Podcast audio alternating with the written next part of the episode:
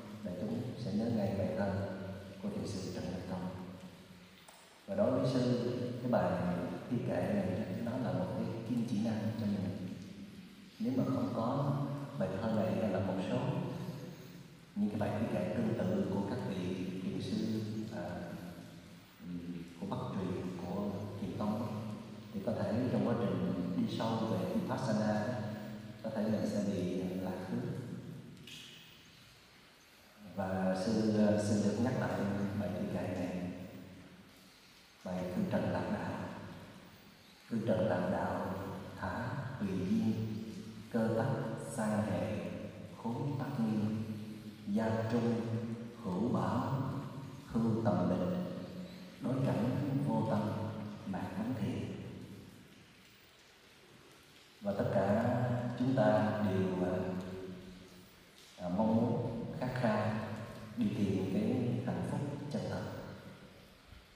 Bye.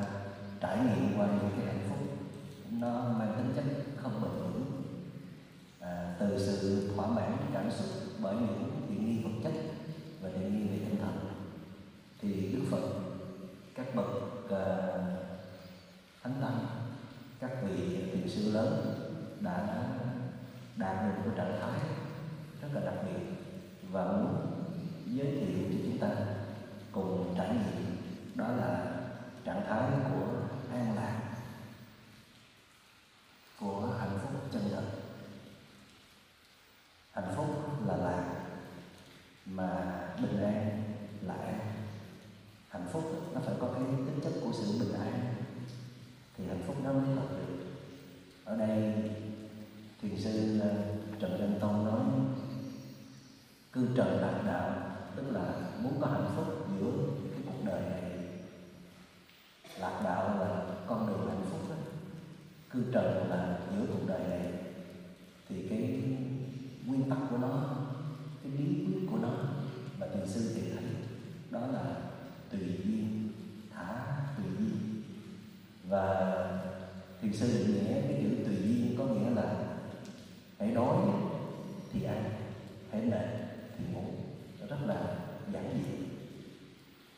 đọc tới đây thì đừng nghĩ kỳ quá.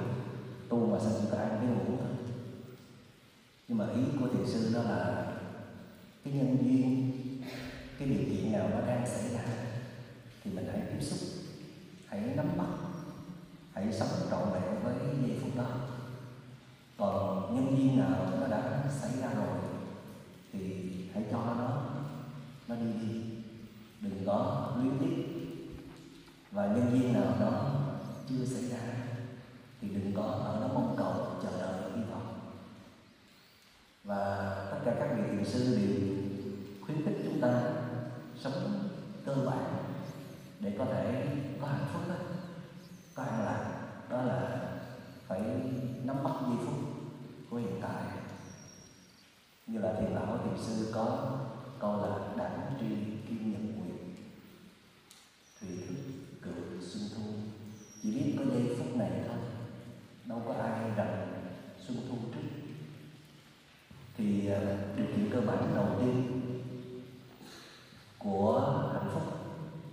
chúng ta phải cố gắng đưa tâm trở về sống liên tục, sâu sắc trong giờ phút của hiện tại. Nội bao nhiêu đây thôi, chúng ta phải bỏ rất nhiều năm tháng mới có thể huấn luyện được. Có thể trong vài phút thì mình có thể làm được một cách dễ dàng, đó là đưa tâm trở về hiện tại. Nhưng mà vài phút sau thì tâm chúng ta nó lại ở trong quá khứ hay là ở trong tương lai cho nên một cái người à, hành giả tu tập tới cái sự giải thoát hay là tìm thấy an lạc đích thực hoặc bằng cách nào đó nghiên cứu bản thân mình để chọn một cái phương pháp thực hành làm sao mà thường trực sống trong giây phút của hiện tại. Để nhận biết, để biết những gì đang xảy ra xung quanh mình và những gì đang xảy ra trong chính con người của mình. Trong một bản kinh của truyền thống Phật giáo Nguyên Thủy, Đức Phật có nói kinh người biết sống một mình. Mà thật ra nó có nghĩa sâu sắc hơn đó là người tự chủ, hay là đứng vững trên chính đôi chân của mình. Đó là đừng tìm về quá khứ, đừng tưởng tới tương lai. Quá khứ đã không còn, tương lai thì chưa tới hãy quán chiếu sự sống trong giờ phút hiện tại. Thì bài thi kệ này nó còn dài như là kẻ thức giả an trú vững chãi và thảnh thơi hãy tin tiếng hôm nay, kẻ ngày mai không kịp, cái chết đến bất ngờ, không thể nào mặc cả. Người nào biết an trú, đêm ngày trong chánh niệm, thì mong nghi gọi là người biết sống một mình ở đây tôi xin dẫn sáu câu đầu tiên đó là đừng tìm về quá khứ. Đừng tưởng tới tương lai. Quá khứ đã không còn, tương lai thì chưa tới. Hai câu sau là giải thích cho hai câu trước. Nhưng mà hai câu kế tiếp nữa mới là quan trọng. Hãy quán chiếu sự sống trong giờ phút hiện tại. Và ở trong cái bản kinh khác, cái bản vừa rồi là của thiền sư lạc mai nhưng mà trong những bản nguyên thủy khác thì chỗ đó nó hơi khác một chút. Đó là hãy quán chiếu sự sống. À, xin lỗi đừng tìm về quá khứ đừng tưởng tới tương lai. Quá khứ đã không còn tương lai thì chưa tới. Hãy quán chiếu sự sống về giác chính là đây. Tức là có một sự khẳng định rất là mạnh mẽ. Cái sự giác ngộ nó có thể xảy ra trong giây phút này không? Chứ nó không thể xảy ra trong giây phút đã qua hay là giây phút sắp tới. Mà bản năng tự nhiên của con người dù chúng ta tu luyện 5 năm, 10 năm đi chăng nữa thì cái nỗi lo lắng về tương lai nó vẫn cứ lấn át con người chúng ta. Khiến chúng ta khó để tiếp xúc sâu với những gì đang xảy ra trong giây phút hiện tại và kể cả những cái những cái quá khứ những kỷ niệm đẹp hay là những câu chuyện buồn những cái điều gì nó làm thương tổn mình, nó khiến mình nhớ, kết nối với với quá khứ mà rất là khó để sống trọn vẹn trong giây phút của hiện tại. Thì sư trần nhân tông đưa ra hình ảnh rất là đơn giản nhưng mà rất đặc biệt. Đó là cái chữ tùy duyên nó có nghĩa là hãy đói thì mình đi ăn. Tại vì nó là một cái sự tự nhiên tôn trọng cái tính tự nhiên, cái gì nó tới thì mình trân trọng cái đó và sống hết lòng với cái đó. Còn, và khi ngủ thì mình, cứ đi ngủ, mình đừng có chống trái lại cái sự vận hành tự nhiên. Nhưng mà cái ý của thiền sư đó là ngủ cũng là quan trọng, mà ăn cũng là quan trọng. Tại vì mỗi giây phút là một trải nghiệm của thiền tại mỗi giây phút đều là một cơ hội để mình tìm về chính mình và nhìn thấy được mặt mũi phiền não của mình. Thành ra, công phu tu luyện nó không chỉ trong hai giờ mình tọa thiền trên gối, mà là, mà nó còn là sau khi mình rời cái gối ngồi thiền mình sẽ tu như thế nào. Mà thường thì sau khi mình rời cái gối ngồi thiền thì mình có nhiều phiền não hơn là mình ngồi trên cái gối ngồi thiền tại vì khi mình ngồi trên gối ngồi thiền thì mình ý thức là mình đang tu. Cho nên là mình đem hết cái tâm bồ đề, cái tâm dũng liệt phi thường của mình để mình tu gấp công chuyện trong vòng hai tiếng ở trên gối nhưng mà sau khi mình rời gối ngồi thiền mình phải đi dọn dẹp, đi nấu nướng, đi vệ sinh đi thắp hương đi lau chánh điện đi trồng cây kiển đi tiếp xúc với các vị phật tử thiền sinh thì những lúc ấy mình có tu tập được không? Tại vì thường những lúc ấy phiền não nó mới sinh khởi nó mới có tham và sân nó có uh, sự kích động của bản ngã còn giây phút mình ngồi trên bồ đoàn hai giờ thì giây phút đó mình tu rất là tốt. Nhưng không lẽ mình cứ ngồi thiền từ giờ này qua giờ khác, mình cũng phải có những cái sinh hoạt cơ bản chứ? Mình cũng phải tiếp xúc chứ? Vậy thì cái câu hỏi đặt ra là những lúc ấy mình có tu tốt như là mình ngồi trên lối ngồi thiền không? Hay là mình có đánh giá thấp cái chuyện là sau khi mình rời lối ngồi thiền thì mình bớt tu lại hay là mình không cần phải công phu minh mật không? Đó là một câu hỏi. Tại vì thiền sư nói cái cương trần lạc đạo đó là phải tùy ý và phải trân trọng cái điều nào nó đang xảy ra trong giây phút này. Giây phút này mình ngồi, thì cái việc ngồi là quan trọng nhất. Giây phút này là mình đang đi thì toàn bộ công phu mình dồn cho cái chuyện mình đang đi. Như phút này mình đang sắc cà rốt, hay là gánh nước, bữa củi, thì mình dồn hết công phu mình cho cái việc này. Thì đó mới thật sự là cấm rễ sâu vào giây phút của hiện tại. Chúng ta khoan nói tới những cái kỹ thuật sâu sắc của hiện tại. Cái kỹ thuật cơ bản đầu tiên là 24 giờ trong ngày, trừ những giờ chúng ta ngủ thì bất cứ giờ nào chúng ta sắp cũng là giây phút của thiền tập. Giây phút của việc thiết lập sự an lạc, hạnh phúc, bền vững đấy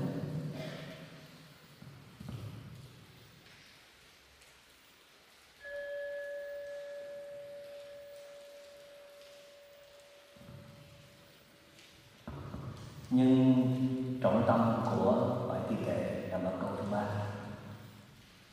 đó là xin lỗi, câu thứ ba và câu thứ tư. Đó là gia trung hữu bảo hư tầm mình đối cảnh vô tâm mẹ phấn thiện và cái từ quan trọng nhất là cái từ vô tâm. Cái hồi tôi còn ở trong à, viện nghiên cứu à, và còn viện viện nghiên và chúng tôi được các sư phụ dạy. Nhưng có thể, cái thời đó mình còn nhỏ hay là mình chưa có một cái nền tảng công phu nào cho nên không có hiểu được cái từ vô tâm. Mãi đến khi thực tập truyền thống thiền vipassana và tôi đặc biệt may mắn được vị thiền sư uh, Sao Techanesa truyền dạy cho dòng thiền quán tâm. Sở dĩ tôi nói đặc biệt may mắn là vì quán tâm. Nó rất là gần với truyền thống thiền tập của thiền tông. Rất gần với truyền thống thực tập của Phật giáo Đại thừa thì uh, chúng tôi cũng được học trải nghiệm về quán thân. Mất rất nhiều thời gian để học về quán thân. Đó là lúc nào cũng đang trú trên à, từng động thái cử chỉ.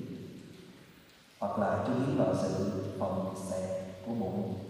Hoặc là hơi thở đi vào mặt đường mũi lúc nào cũng niệm thân khi mình ngồi biết là cái biết của mình nó xảy ra trong suốt tiến trình mình ngồi. Khi mình đưa tay tới để mở cái vòi nước thì cái nhận biết của mình nó diễn ra trong suốt cái tiến trình đưa tay tới, mở cái vòi nước và chúng tôi thực tập như vậy rất nhiều năm nay tức là niệm thân liên tục. Đến nỗi chúng tôi bị xa đà trong cái việc niệm thân. Đó là niệm thân rất là dễ dàng. Và mình có một cái đối tượng là chính mình để mình an trú vào trong đó. Mình thích lắm. Mỗi khi tâm mình nó phóng đi, mình đưa về niệm thân liền mình đang có sự cử động nào, hãy nhận biết. Hơi thở đâu rồi, đi vào, đi ra, hãy nhận biết. Tại vì hơi thở là một phần của thân. Mình ghi cái tâm mình vào trong thân và khi mà mình nhìn thân mình mình không có biết cái gì xảy ra xung quanh mình. Mình chỉ biết thân mình thôi. Và đặc biệt là những gì xảy ra trong tâm là mình cũng không biết luôn. Rồi sau đó chúng tôi được trải nghiệm về quán thọ. Đầu tiên là học thọ, cảm thọ nó xảy ra trên thân, từng bộ phận của cơ thể.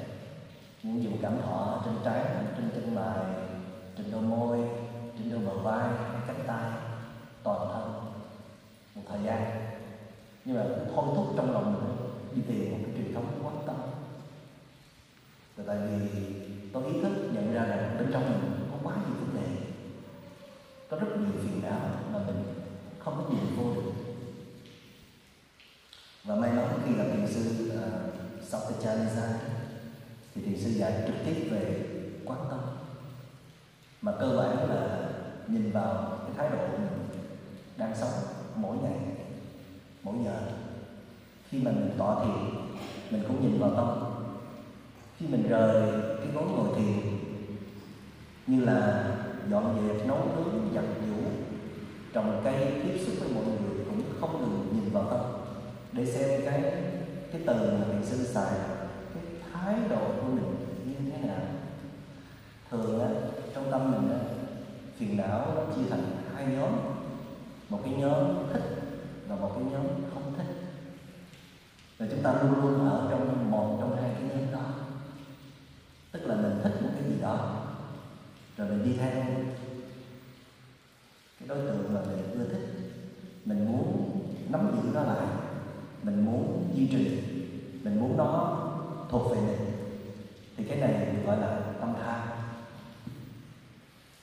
và mình ở trong một cái nhóm còn lại nữa. Đó là mình không thích. Không thích một cái gì đó. Cho nên mình muốn tránh né mình muốn loại trừ. Mình muốn chống lại cái mà mình không thích. Thì gọi là tâm sân. Mà sở dĩ có tham và sân là do mình bị vô minh, điều khiển. Cho nên là mình đã thích và mình đã không thích. Dĩ nhiên trong bản này tự nhiên của con người bản năng nó gồm có bản năng sinh tồn và bản năng tự vệ thì nó phải biết cái gì mang lại cái quyền lợi cho bản thân và cái gì có thể gây tổn hại cho bản thân để nó có những cái phản ứng thái độ thích hợp nhưng mà vì như đã nói mình bị vô minh cho nên mình không có biết cái mình thích là hợp lý hay là không hợp lý và cái mình chống lại nó hợp lý hay là không hợp lý cho nên mình phản ứng nó rất là nó rất là bản năng thích thì nhào vào nhào tới còn không thích thì né qua một bên và nếu mà mình nhìn kỹ cái cách mình sống mỗi ngày. Trong từng giờ từng phút thì thấy nào mọi lần mình đánh thích một cái gì đó. Cái lòng mình hân hoan, vui vẻ đó. Và có lúc mình sẽ cháy một cái điều gì đó, cho nên mình buồn chán, mình khó chịu. Mình ờ, mình muốn loại trừ cái đối tượng đó. Thường nó nằm trong hai cái nhóm đó. Như là thiền sư, tăng sáng tam tổ có tác phẩm tín tâm minh. Và tôi đặc biệt thích cái bài kệ đầu tiên. Đó là chí đạo vô nan đạt đạo cũng có khó. Duy hiền giải trạch đảng ngàn thắng cái cốt tủy nằm ở chỗ là đừng có rơi vào tắm với ai thì đóng duy minh bạch thì đạo tự nhiên sẽ sáng ngời. Tức là mình sẽ tìm thấy được cái bản chất làm sao sống mà không có thích một cái gì đó và không thích một cái gì đó. Tánh tức là ghét, là không thích, là tâm sân. Còn ái là ưa thích, là bám víu, là vướng kẹt, là tâm tham làm sao để là không tham và không sân? Thì cái này được gọi là vô tâm. Đối cảnh mà không có tâm tham, tâm sân, tham dự gọi là đối cảnh vô tâm. Câu hỏi đặt ra là làm sao? Trong khi chúng ta vẫn còn tham và sân, làm sao chúng ta ép mình không tham và sân được? Mình rất muốn không tham và không sân, nhưng mà tham đã xảy ra, sân đã xảy ra. Và quý vị nên nhớ là cái từ tham và sân của tiếng Trung Quốc dịch không có chính xác từ cái từ nguyên gốc tiếng Pali là cái từ lớp ba. Lớp ba là một sự ưa thích. Tại vì cái chữ tham đó, nó cho mình một suy nghĩ là mình có rồi mình muốn có thêm nữa. Về những tiện nghi vật chất trong khi chữ lớp ba nó rộng nó bao trùm thái độ mình thích một cái gì đó cái cả mình không thích một bình hoa thích một món ăn thì đó vẫn thuộc về lớp ba và tâm sân dịch cũng bị thiếu tại vì nó là cái chữ đô sa đô có nghĩa là nó không hẳn là một cái cơn sân tại vì chữ sân nó có nghĩa là một cái cơn tức giận lên tới đỉnh điểm. Trong khi cái chữ rôn sa nó bao trùm luôn cái thái độ. Không muốn nhìn mặt, quay lưng đi. Không muốn hợp tác, không muốn nói chuyện. Không vui trong lòng, hơi bực, hơi chán. Nó bao trùm luôn cái tâm thành đó. Còn nếu mình nói sân thì mình thấy mình đâu có sân đâu mình đâu muốn nói chuyện thôi. Chứ mình đâu có sân đâu thì nó mất đi cái phần thực tập rất là quan trọng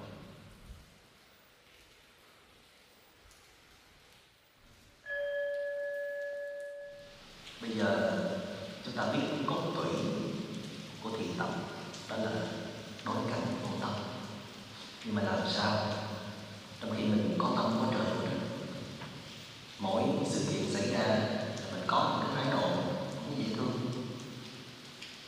có phiền não tham dự mình đâu có muốn đâu mình dặn lòng rất là nhiều lần là mình sẽ không phản ứng như vậy nữa nhưng mà mình vẫn cứ tiếp tục như vậy thì bây giờ biểu mình đạt tới vô tâm thì đạt bằng cách nào thì mai là khi tôi thực tập về dòng quán tâm của thiền vipassana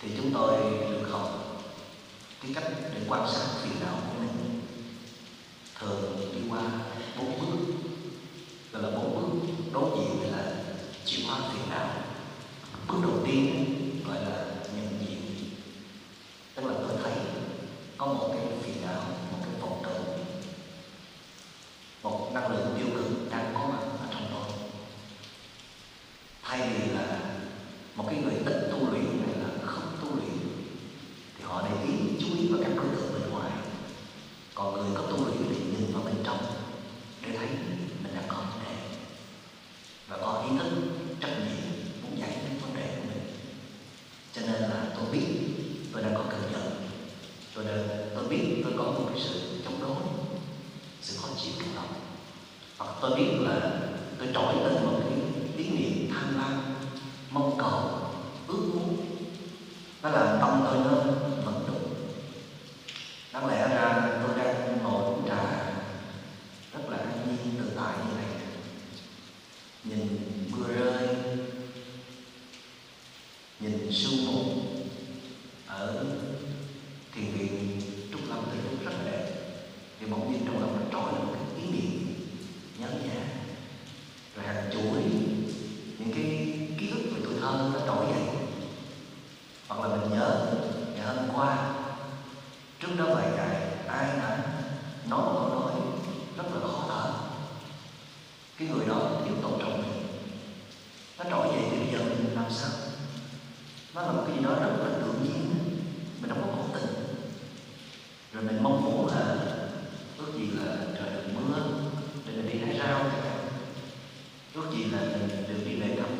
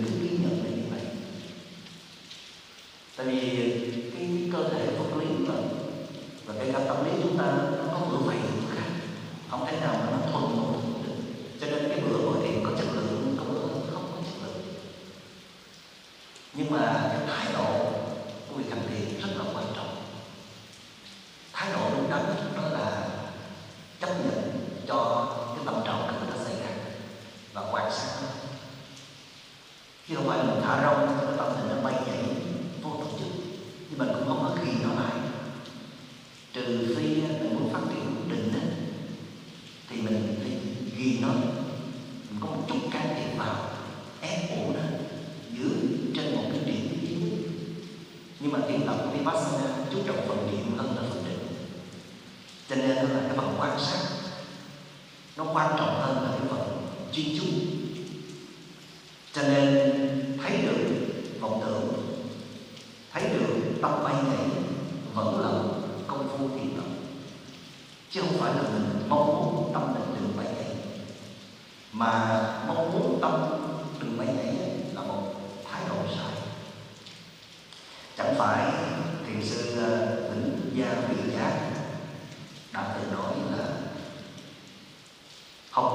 be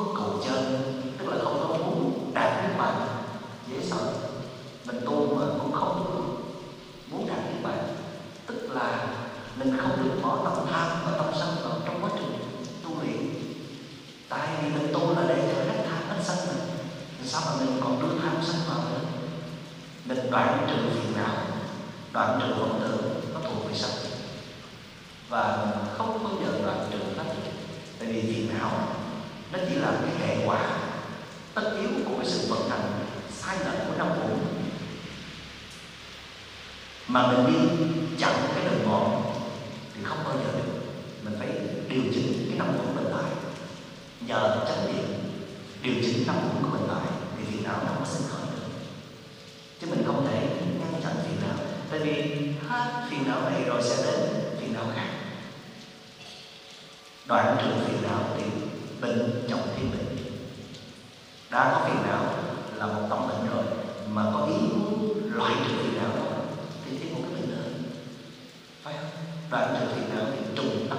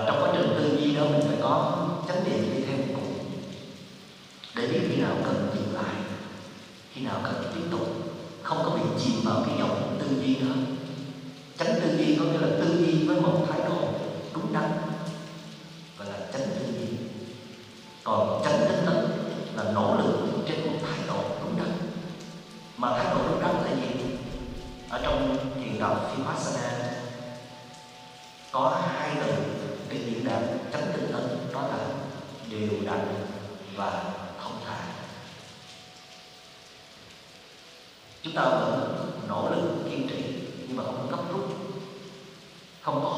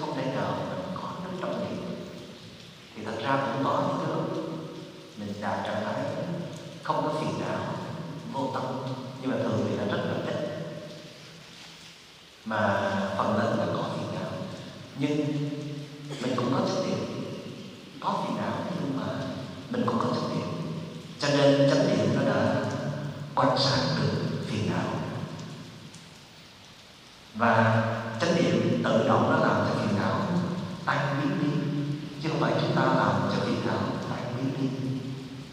Chừng nào nó tan biến thì tan biến, cứ quan sát liên tục, cứ lùi lại quan sát. Thì phiền não còn, ghi nhận là phiền não còn. Phiền não yếu đi thì ghi nhận là phiền não yếu đi.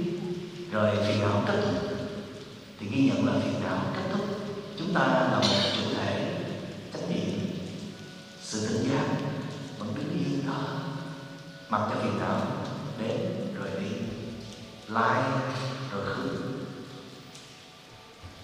Và giữ được cái tâm biết thường trực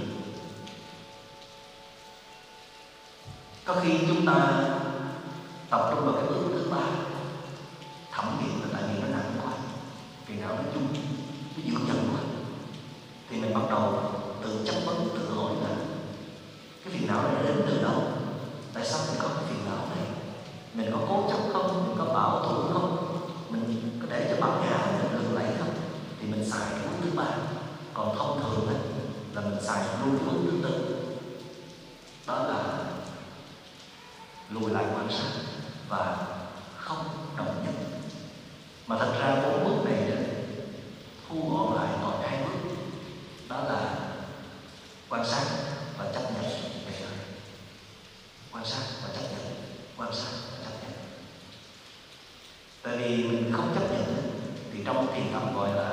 sai.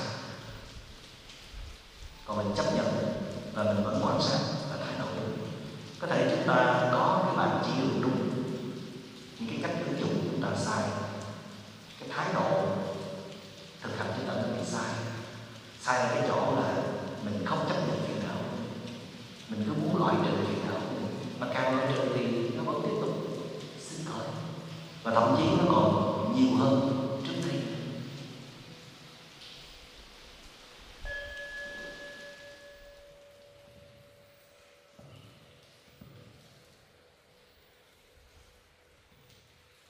như vậy thì không sợ phiền não.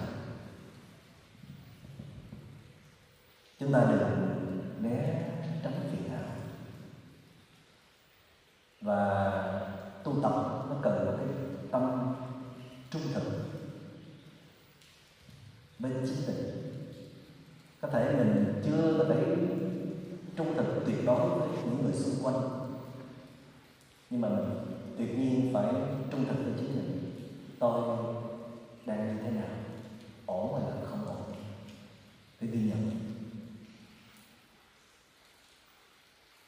và chúng ta đừng mắc phạm sai lầm.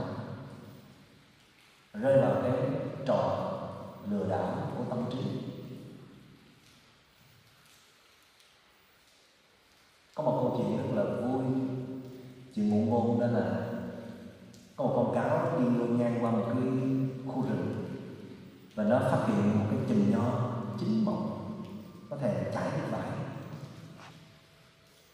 và nó bắt đầu ra sức để để hái cái chùm nho. Nhưng vì chùm nho ở trên cao nhảy không tới nhảy cả buổi trời mà vẫn không bắt được. Và nó cũng thông minh. Nó đi tìm một cái thanh củi khô để khề.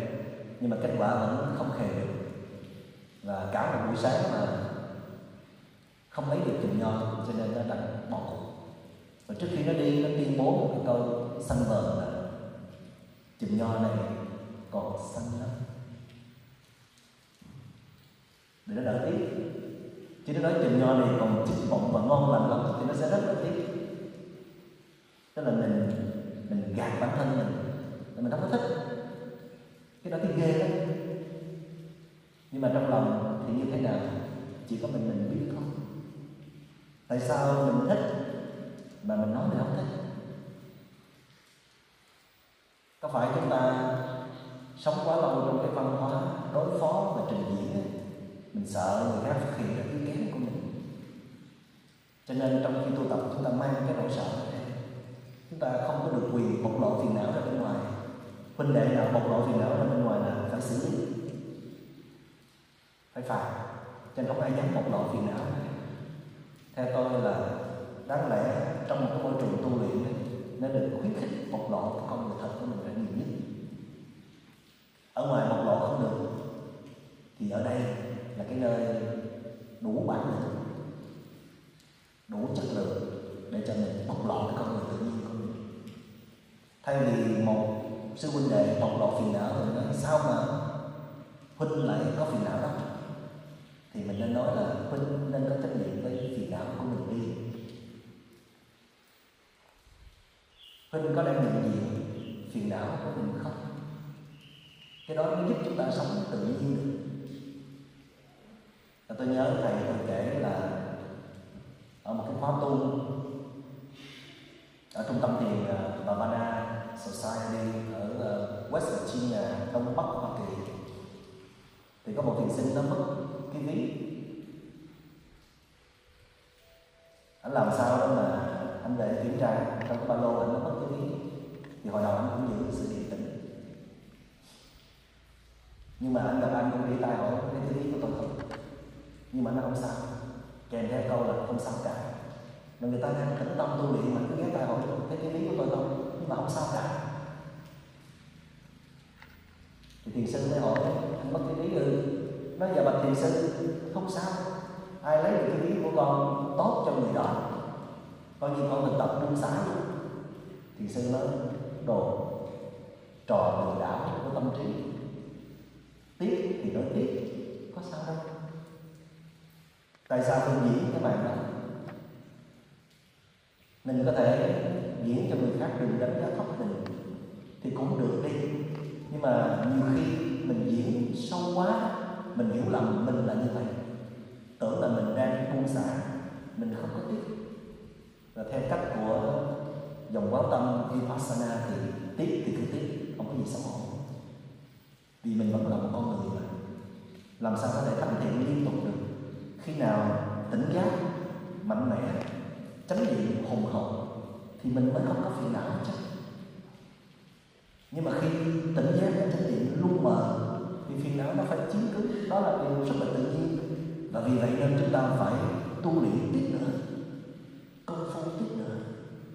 Cho nên phải cho phép nó diễn ra. Và ở trong vipassana đó, chánh niệm được gọi là mạnh mẽ trong hai trường hợp một là không có phiền não. Sự có mặt chánh niệm làm cho phiền não không sinh khởi được. Hai là có phiền não mà nhận diện kịp thời và quan sát được nó. Thật ra, quan sát thân thì dễ, chứ quan sát tâm khó lắm. Tâm nó thiên hình vạn trạng, rất là khó nắm bắt tâm.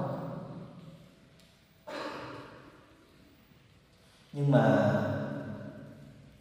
khi mà mình luyện tập thuần thục một thời gian, quay vào bên trong liên tục, quan sát liên tục, thì mình thấy quan sát vọng tưởng hay là phiền não không có khó nữa. Và trước đây phiền não, vọng tưởng nó chạy 200 cây số trên giờ. Chánh niệm mình chạy có 50 cây số trên giờ bắt không kịp. Nhưng mình tu luyện thời gian, chánh niệm nó nó lên, nó mạnh chánh niệm cũng có thể chạy hai, ba trăm cây số trên giờ. Bắt vọng tưởng, phiền não ngay tức thì. Nhưng mà cái quan trọng là thái độ đi liền sau đó là gì? Là quan trọng. Chứ còn nếu mà mình thấy là mình bầm bầm bầm bầm đó, mình đai tiếng, mình trách giận bản thân thì điều là sai lầm. Cái đó không cần. Trong quá trình tu luyện, chúng ta không cần dày vò, trách móc bản thân chúng ta cần thừa nhận tất cả những gì mình đang có. Cho nên câu thứ ba của bài thì kể đó là gia trung hữu báo ưu trọng mình. Ở bên trong con người chúng ta có nhiều tài sản vô giá mà chúng ta chưa khai thác được. Và chúng ta chỉ có cái niềm tin này đó khi chúng ta bắt đầu có những trải nghiệm về đối cảnh vô tâm wow mình có thể làm được một cái gì? Tạo ra năng lượng bình an. Và mình có thể làm được một cái chuyện là khi tâm nó bất an, mình nhìn thấy cái lý do, cái nguyên nhân đưa tới. Rồi mình còn có thể quan sát cái sự bất an đó để từ bất an nó trở về an. Những trạng thái của bình an, của hạnh phúc chân thật của thảnh thơi của tự do của giải thoát là những tài sản vô giá trong tâm hồn. Chỉ có những người quay vào bên trong, tu luyện, khơi dậy thì mới có thể có được. Mà ở xã hội tây phương, bây giờ người ta đã bắt đầu xài tới cái cụm từ gọi là bình an đến từ bên trong, inner peace. Người ta biết có những cái bình an nó đến từ bên nhưng mà cũng có những cái bình an nó. Đến quan bên trong vậy thì một hành giả mà khi có phiền não nó sinh khởi và công việc của họ đầu tiên đó là quay vào bên trong để biết, để nhận diện mình đang có phiền não, là giỏi. Lắm tại vì thường mình có bệnh độ thừa, trách móc hay là đáp trả lại phản ứng lại các đối tượng mà mình nghĩ rằng họ đã kích hoạt vào phiền não của mình.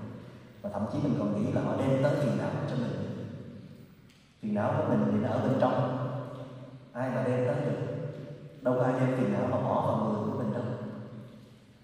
Tất cả các các tác nhân, tất cả các điều bất như ý, những đối tượng không dễ thương, ở bên ngoài chỉ đóng vai trò tác nhân thôi kích hoạt vào còn tác giả chính là chúng ta. Tham sân si là chúng ta. Và trong tứ diệu đế, đức phật khẳng định khổ nó có cái lý do, nó có nguyên nhân là do tham sân si. Ở đây, các vị thiền sư tóm gọn hai từ tấn và ái tham với sân. Bây giờ làm sao để dọn dẹp được tham sân si?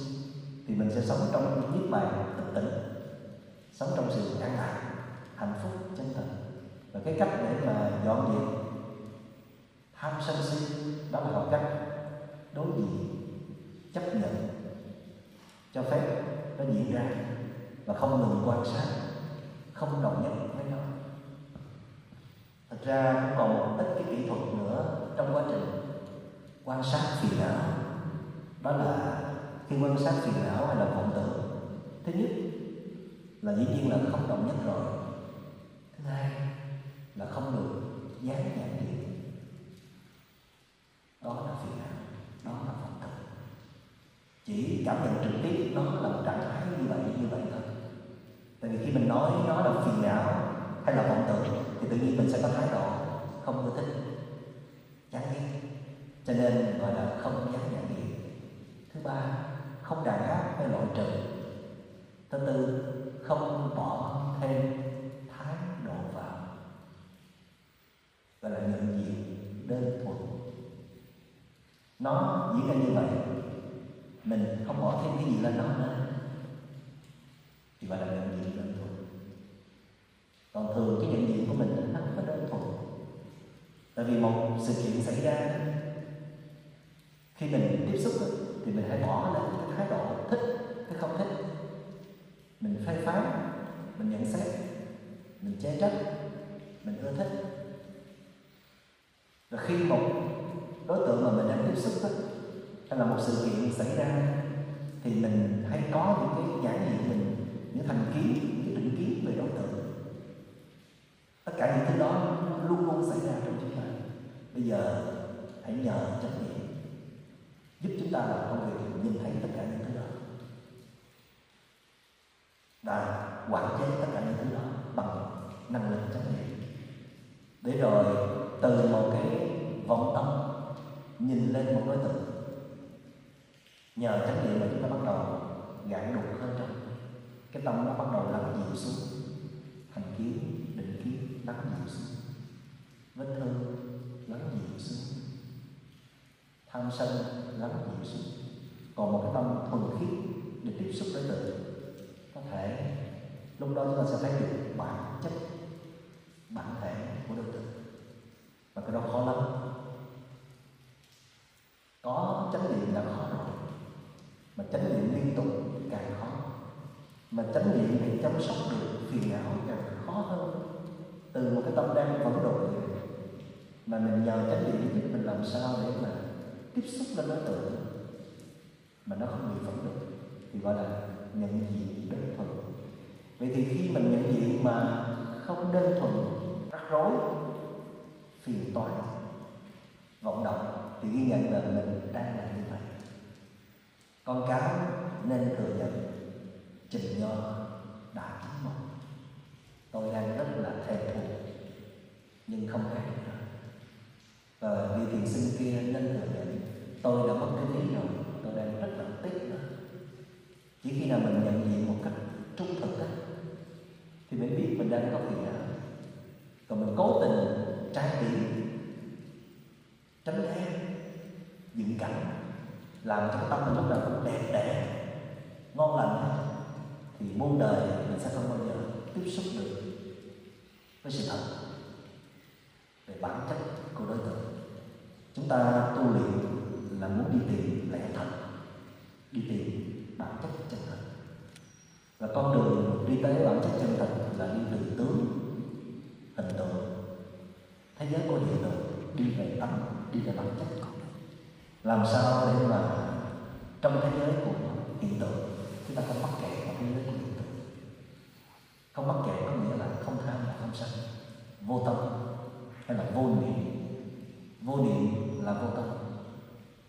Không có niệm sân và không có niệm tham.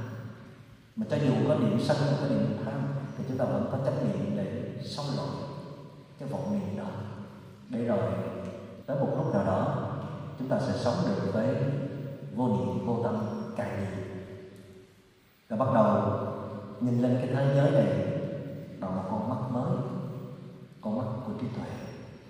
Để nhìn đâu cũng bình an, nhìn đâu cũng là niết bàn. Xin cảm ơn đại chúng đã lắng nghe.